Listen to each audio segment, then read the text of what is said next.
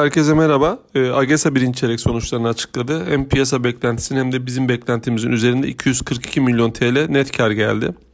E, piyasa 182 milyon bekliyordu. Biz de 185 milyon bekliyorduk. Birinci çeyrekte özellikle hayat primlerinin e, arttığını görüyoruz. %7 civarında. Emeklilik varlıkları da %12 civarında artış göstermiş. E, ama hayat sigortası tarafı e, sonuçları daha fazla desteklemiş.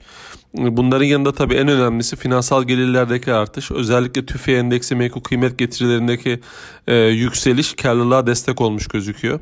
E, sermaye getirisi olarak bakarsanız, bakarsak 4. çeyrekte %60 civarındaydı.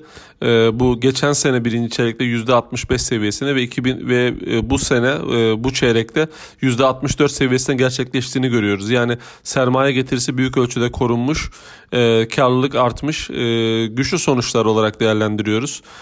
2022 tahminlerimize göre 4,5 fiyat kazanç oranında ve 2,2 fiyat defter değerinde işlem görüyor şirket.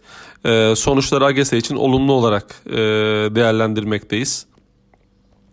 E, AGESA e, için hedef fiyatımızı e, net kar tahminlerimizde yaptığımız değişiklik sonrası e, 34 lira 70 kuruşa revize ediyoruz. Daha önceki 30 lira 28 kuruş idi. E, hisse için tavsiyemizi ise endeks üzeri getiri olarak korumaktayız.